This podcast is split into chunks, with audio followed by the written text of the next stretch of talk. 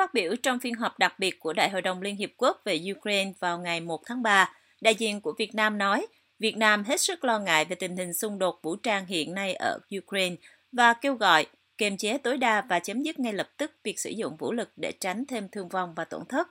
Đại sứ Đặng Hoàng Giang, trưởng phái đoàn thường trực Việt Nam tại Liên Hiệp Quốc nói, Chúng tôi kêu gọi các bên liên quan giảm leo thang căng thẳng, nối lại đối thoại và đàm phán thông qua tất cả các kênh nhằm đạt được giải pháp lâu dài có tính đến lợi ích và quan ngại của tất cả các bên trên cơ sở luật pháp quốc tế, đặc biệt là nguyên tắc tôn trọng chủ quyền và toàn vẹn lãnh thổ của các quốc gia.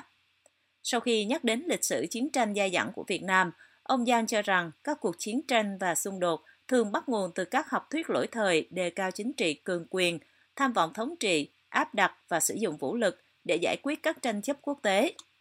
Đại sứ của Việt Nam nói, một số xung đột vẫn còn gắn liền với những yếu tố lịch sử, ngộ nhận và hiểu lầm. Ông Giang cũng nhắc lại quan điểm của Việt Nam rằng mọi tranh chấp quốc tế cần được giải quyết bằng các biện pháp hòa bình dựa trên các nguyên tắc cơ bản của luật pháp quốc tế và hiến chương Liên Hiệp Quốc, bao gồm các nguyên tắc về bình đẳng chủ quyền, độc lập chính trị và toàn vẹn lãnh thổ, không can thiệp vào công việc nội bộ của các quốc gia và không đe dọa hoặc sử dụng vũ lực. Đại sứ Việt Nam kêu gọi tăng cường viện trợ nhân đạo cho thường dân, bảo đảm an ninh, an toàn cho các cộng đồng người nước ngoài đang sinh sống ở Ukraine, trong đó có cộng đồng người Việt. Cũng như Trung Quốc và một số ít quốc gia trên thế giới, Việt Nam cho đến nay vẫn không gọi các cuộc tấn công của Nga vào Ukraine là xâm lược, mà chỉ bày tỏ lập trường chung chung đối với các hoạt động quân sự đang bị cả thế giới lên án do Tổng thống Vladimir Putin phát động tại Ukraine. Trong cuộc phỏng vấn với VOA hôm 28 tháng 2, đại biện lâm thời của Ukraine ở Hà Nội, bà Natalia Zienkina nói, bà hiểu Việt Nam muốn giữ thế trung lập, nhưng cho rằng đây không phải là thời điểm thích hợp để làm như thế. Bà Zienkina kêu gọi Việt Nam hãy nêu đích danh kẻ xâm lược, không chỉ trong tuyên bố của Bộ Ngoại giao Việt Nam mà cả ở các diễn đàn quốc tế khác. Tại Washington, trả lời cho câu hỏi của VOA hôm 28 tháng 2, người phát ngôn Nhà Trắng James Psaki nói, Mỹ khích lệ tất cả các quốc gia, những nước chưa lên án hành động của Nga, thay đổi đường hướng của mình.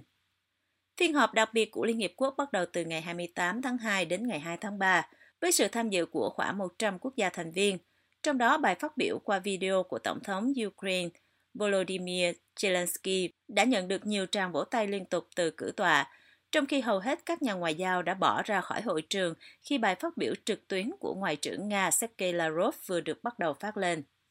Tại phiên họp này, đại diện của Đức đã đề cập đến một kỷ nguyên mới và một thực tế mới, đó là Tổng thống Vladimir Putin đã buộc tất cả các quốc gia trên thế giới phải đưa ra quyết định kiên quyết và chọn bên.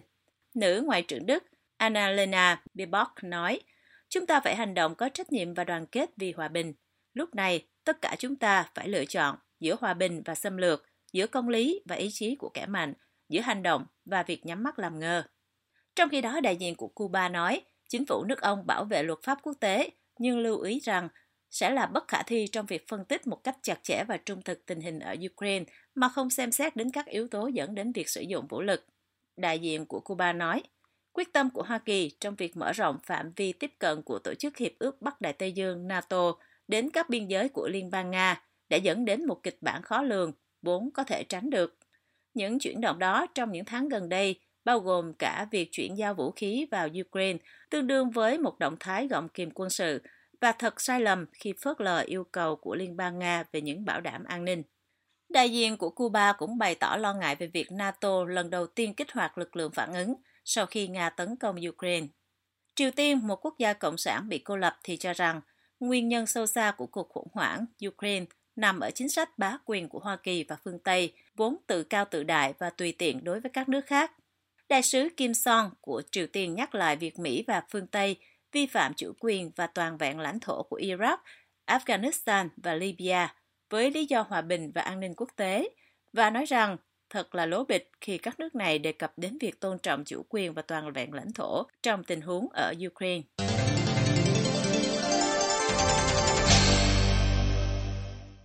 Tàu tuần dương Pháp ghé thăm cảng Cam Ranh. Đại sứ quán Pháp ở Hà Nội cho biết, một tàu tuần dương của Hải quân Pháp sẽ thực hiện chuyến thăm xã giao tại cảng Cam Ranh, miền Trung Việt Nam từ ngày mùng 1 đến mùng 5 tháng 3. Theo cơ quan ngoại giao này, tàu tuần dương kinh hạm Love Floreal thường xuyên thực hiện các nhiệm vụ tại châu Á và điểm dừng chân ở Cam Ranh cho phép thủy thủ đoàn có thể nghỉ ngơi trong một nhiệm vụ dài ngày nhờ việc lên bờ trong khuôn khổ bong bóng khép kín để phòng chống dịch bệnh và giao lưu với Hải quân Việt Nam nhân hoạt động huấn luyện trên biển. Ngoài ra, trong dịp dừng chân này, đại diện Bộ đội Biên phòng cũng như các cơ quan quân sự cảng sẽ tiếp đón thuyền trưởng tàu. Người sẽ đến thăm chính quyền Ủy ban Nhân dân tỉnh Khánh Hòa tại Nha Trang. Thêm nữa, một cuộc họp trực tuyến với Bộ Tư lệnh Vùng 4 Hải quân cũng sẽ được tổ chức. Theo Đại sứ quán Pháp, cam kết của Pháp ở khu vực Ấn Độ Dương-Thái Bình Dương được thể hiện trên bốn lĩnh vực chính, an ninh và quốc phòng, kinh tế, chủ nghĩa đa phương và pháp quyền, biến đổi khí hậu và quản lý bền vững các đại dương. Những thách thức này được Liên minh châu Âu chia sẻ và thể hiện mong muốn của Pháp cũng như của Liên minh châu Âu hợp tác với Việt Nam và với ASEAN, vốn là trung tâm của khu vực Ấn Độ Dương-Thái Bình Dương, Đại sứ quán Pháp cho biết hôm 1 tháng 3.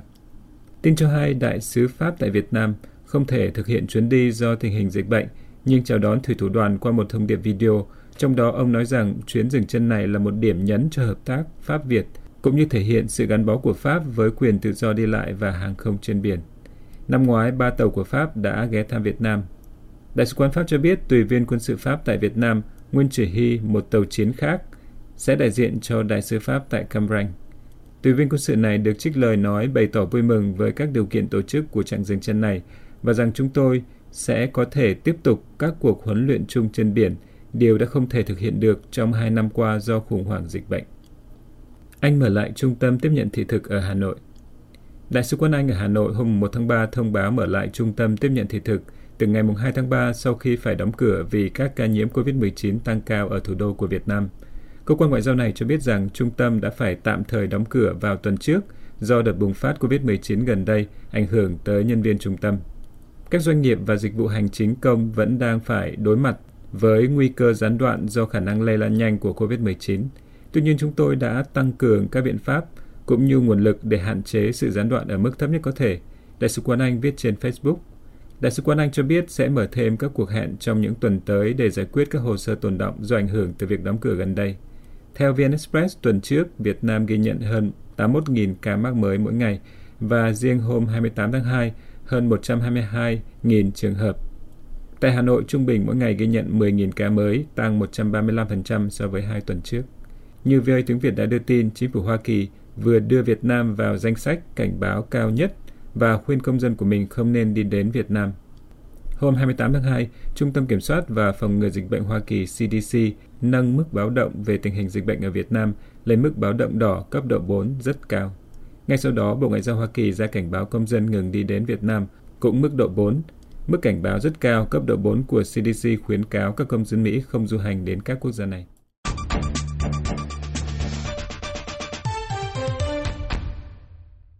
Cộng đồng người Việt tại Ba Lan đang tất bật chuẩn bị đón hàng trăm đồng hương từ quốc gia láng giềng Ukraine sang tị nạn chiến tranh. Một số người còn ra tận biên giới để cung cấp lương thực và các nhu yếu phẩm cho những người Ukraine mới tới đang trú tạm tại các lều trại tại đây.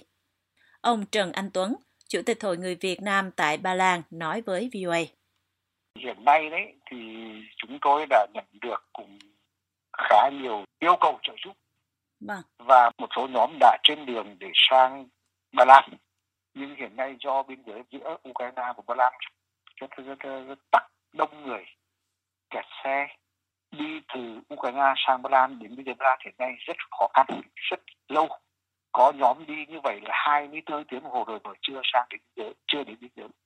Vào ngày 28 tháng 2 ngay khi chiến sự tạm lắng ở thủ đô Kiev, khi đại diện hai phía Nga và Ukraine bắt đầu tiến hành đàm phán, thì cộng đồng người Việt tại đây cũng như ở các điểm nóng chiến tranh khác tại Ukraine đã tranh thủ sơ tán sang các quốc gia láng giềng, với điểm đến lớn nhất là Ba Lan, khiến cho đường đi sang biên giới nước này bị tắc nghẽn hàng chục cây số. Một tài khoản có tên là Dương Lô, một gia đình người Việt Nam ở Ukraine vừa đến được Ba Lan chia sẻ kinh nghiệm rằng, dù bạn đến biên giới nào thì cũng rất đông người, xe ô tô tắc đến 15 km hoặc hơn. Nếu có đi thì phải thật kiên trì và quyết tâm, dọc đường đi luôn có người trợ giúp bạn về đồ ăn, nhưng vẫn phải mang theo đồ ăn của mình, nước uống và mang theo thuốc đau đầu, đau bụng, hạ sốt. Nếu có con nhỏ thì cần thêm túi thuốc gia đình. Gia đình này cho biết họ đã đi từ thủ đô Kiev lên Lvov và nghỉ lại một đêm, sau đó ra ga tàu để đi đến các ga biên giới, nhưng đã không thể chen lên được vì rất đông người. Cuối cùng, họ đã phải thuê taxi để đi từ ga này ra biên giới. Chủ tịch cộng đồng Trần Anh Tuấn cho VOA biết thêm. Hôm qua là có một nhóm người Việt mình đi sang Ba Lan. Vâng. Nhưng mà nó khó khăn quá, đông người quá không đi được. Thì họ định sang Rumani. Nhưng thực tế Rumani thì cửa khẩu sang Rumani cũng không về đông lắm. Nhưng mà Rumani là chưa phải Schengen. Từ vào Rumani rồi thì không thể sang Ba Lan được, không thể sang các nước khác được nhưng mục đích mọi người muốn tị nạn à, muốn uh, tị nạn tranh muốn sang là sang cái nước và nằm trong khối Schengen vì vậy, ông Trần Anh Tuấn cho biết Ba Lan hiện nay trở thành điểm đến ưu tiên của cộng đồng người Việt nói riêng và của tất cả người tị nạn Ukraine nói chung. Ông Tuấn cho biết, theo thông báo từ phía cộng đồng người Việt ở Ukraine, dự kiến sẽ có khoảng 300 người Việt sơ tán sang Ba Lan trong những ngày tới với phương tiện tự túc. Ông cho biết thêm. Chúng tôi có cái chùa Nhân Hòa có chùa Thiên Phúc chúng tôi hai cái ngôi chùa đấy và có gọi là có hậu trường rất lớn vâng. thì chúng tôi tạm thời đưa bà con đấy tập trung đấy đã tạm thời để đấy bố trí ăn ở nghỉ trước mắt sau đó từ đó chúng tôi phân ra từng nhóm một chúng tôi sẽ phân ra các hội đồng hương vâng. các câu lạc bộ các tổ chức khác trong hội Việt Nam tại Lan trong vâng. cộng đồng để nó sẽ phân ra để đón tiếp những lúc này mới thấy tình cảm của cộng đồng người Việt với nhau thật tuyệt vời. Người đứng đầu của Hội Người Việt Nam tại Ba Lan xúc động nói với VOA. Người Việt Nam tại Ba Lan đồng lòng giúp người tị nạn chiến tranh, không những người Việt Nam mình mà những người Ukraine nữa. Tình cảm Việt mình là tuyệt vời lắm. Tôi thấy rất cảm động. Vâng. Những cái nghĩa tương nghĩa cử không thể tưởng tượng được.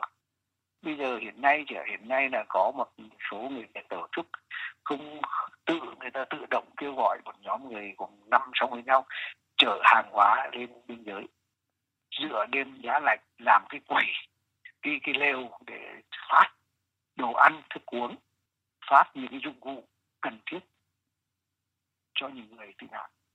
Ở biên giới luôn tại biên giới luôn. Trên mạng xã hội những thông báo giúp đỡ từ lương thực, áo quần cho đến chỗ ăn ở, công an việc làm dành cho đồng hương đến từ Ukraine liên tục xuất hiện – Chị Nga, một cư dân Kiev đang trên đường sang Ba Lan, cũng cho VOA biết chị đã nhận được nhiều đề nghị trợ giúp từ cộng đồng người Việt ở Ba Lan. Chị nói, Bình thường thì mình chưa biết nhau nhưng mà đến lúc mà hoạn nạn đi, vâng. là người ta tự liên hệ, người ta đề nghị giúp mình. Bên cạnh những nghĩa cử chia sẻ đùm bọc dành cho đồng hương và người tị nạn Ukraine, nhiều người Việt Nam tại Ba Lan đang lên tiếng phản đối mạnh mẽ hành động gây ra chiến tranh của Tổng thống Nga Vladimir Putin – và kêu gọi xử phạt ông như một tội phạm chiến tranh, vẫn theo lời của ông Trần Anh Tuấn. Người Việt ở Ba Lan hầu như người Việt là ở miền Bắc là chính. Vâng. Những người miền Bắc sang Ba Lan học tập, sinh sống và hình thành cộng đồng người Việt. Do đó ở miền Bắc thì cũng đã trải qua nhiều cuộc chiến tranh. Vâng. Thì người ta có phần nào nó có thiện cảm với Liên Xô cũng vâng. cũng như nước Nga bây giờ có nhiều thiện cảm. Vâng cái lúc chưa xảy ra chiến tranh có nhiều tình cảm với thậm chí có cũng có nhiều người rất ca ngợi cái tổng thống Putin ừ. là là rất ca ngợi còn đối với nhân dân nga đấy thì thực tế bây giờ là người đáng ờ, đáng thương thôi nó rất thông cảm thông luôn. còn cái chính quyền thì sau như, sau khi mà đã xảy ra chiến tranh, cách đây ba ngày thì bây giờ hầu như người Việt ở Ba Lan này đều quay lại phản đối, rất phản đối cuộc chiến, thậm chí rất căm thù, căm phẫn lên án tổng thống Putin mọi người mong rằng cuộc chiến sớm kết thúc và thậm chí là phải coi Putin là một tội phạm chiến tranh trong thế kỷ 21 này mà gây ra cuộc chiến cũng quá tàn khốc, quyền này là đó một tội phạm chiến tranh. Theo báo cáo của Cơ quan tị nạn Liên Hiệp Quốc vào ngày 28 tháng 2, đã có hơn nửa triệu người Ukraine di tản khỏi nước này, đa số là sang Ba Lan, với phần lớn là phụ nữ và trẻ em, vì đàn ông từ 18 đến 60 tuổi không được phép rời khỏi Ukraine theo lệnh tổng động viên của Tổng thống Zelensky sau khi nước này bị Nga xâm lược vào ngày 24 tháng 2. Số người tị nạn còn lại chạy sang Hungary, Moldova, Romania và các nước khác.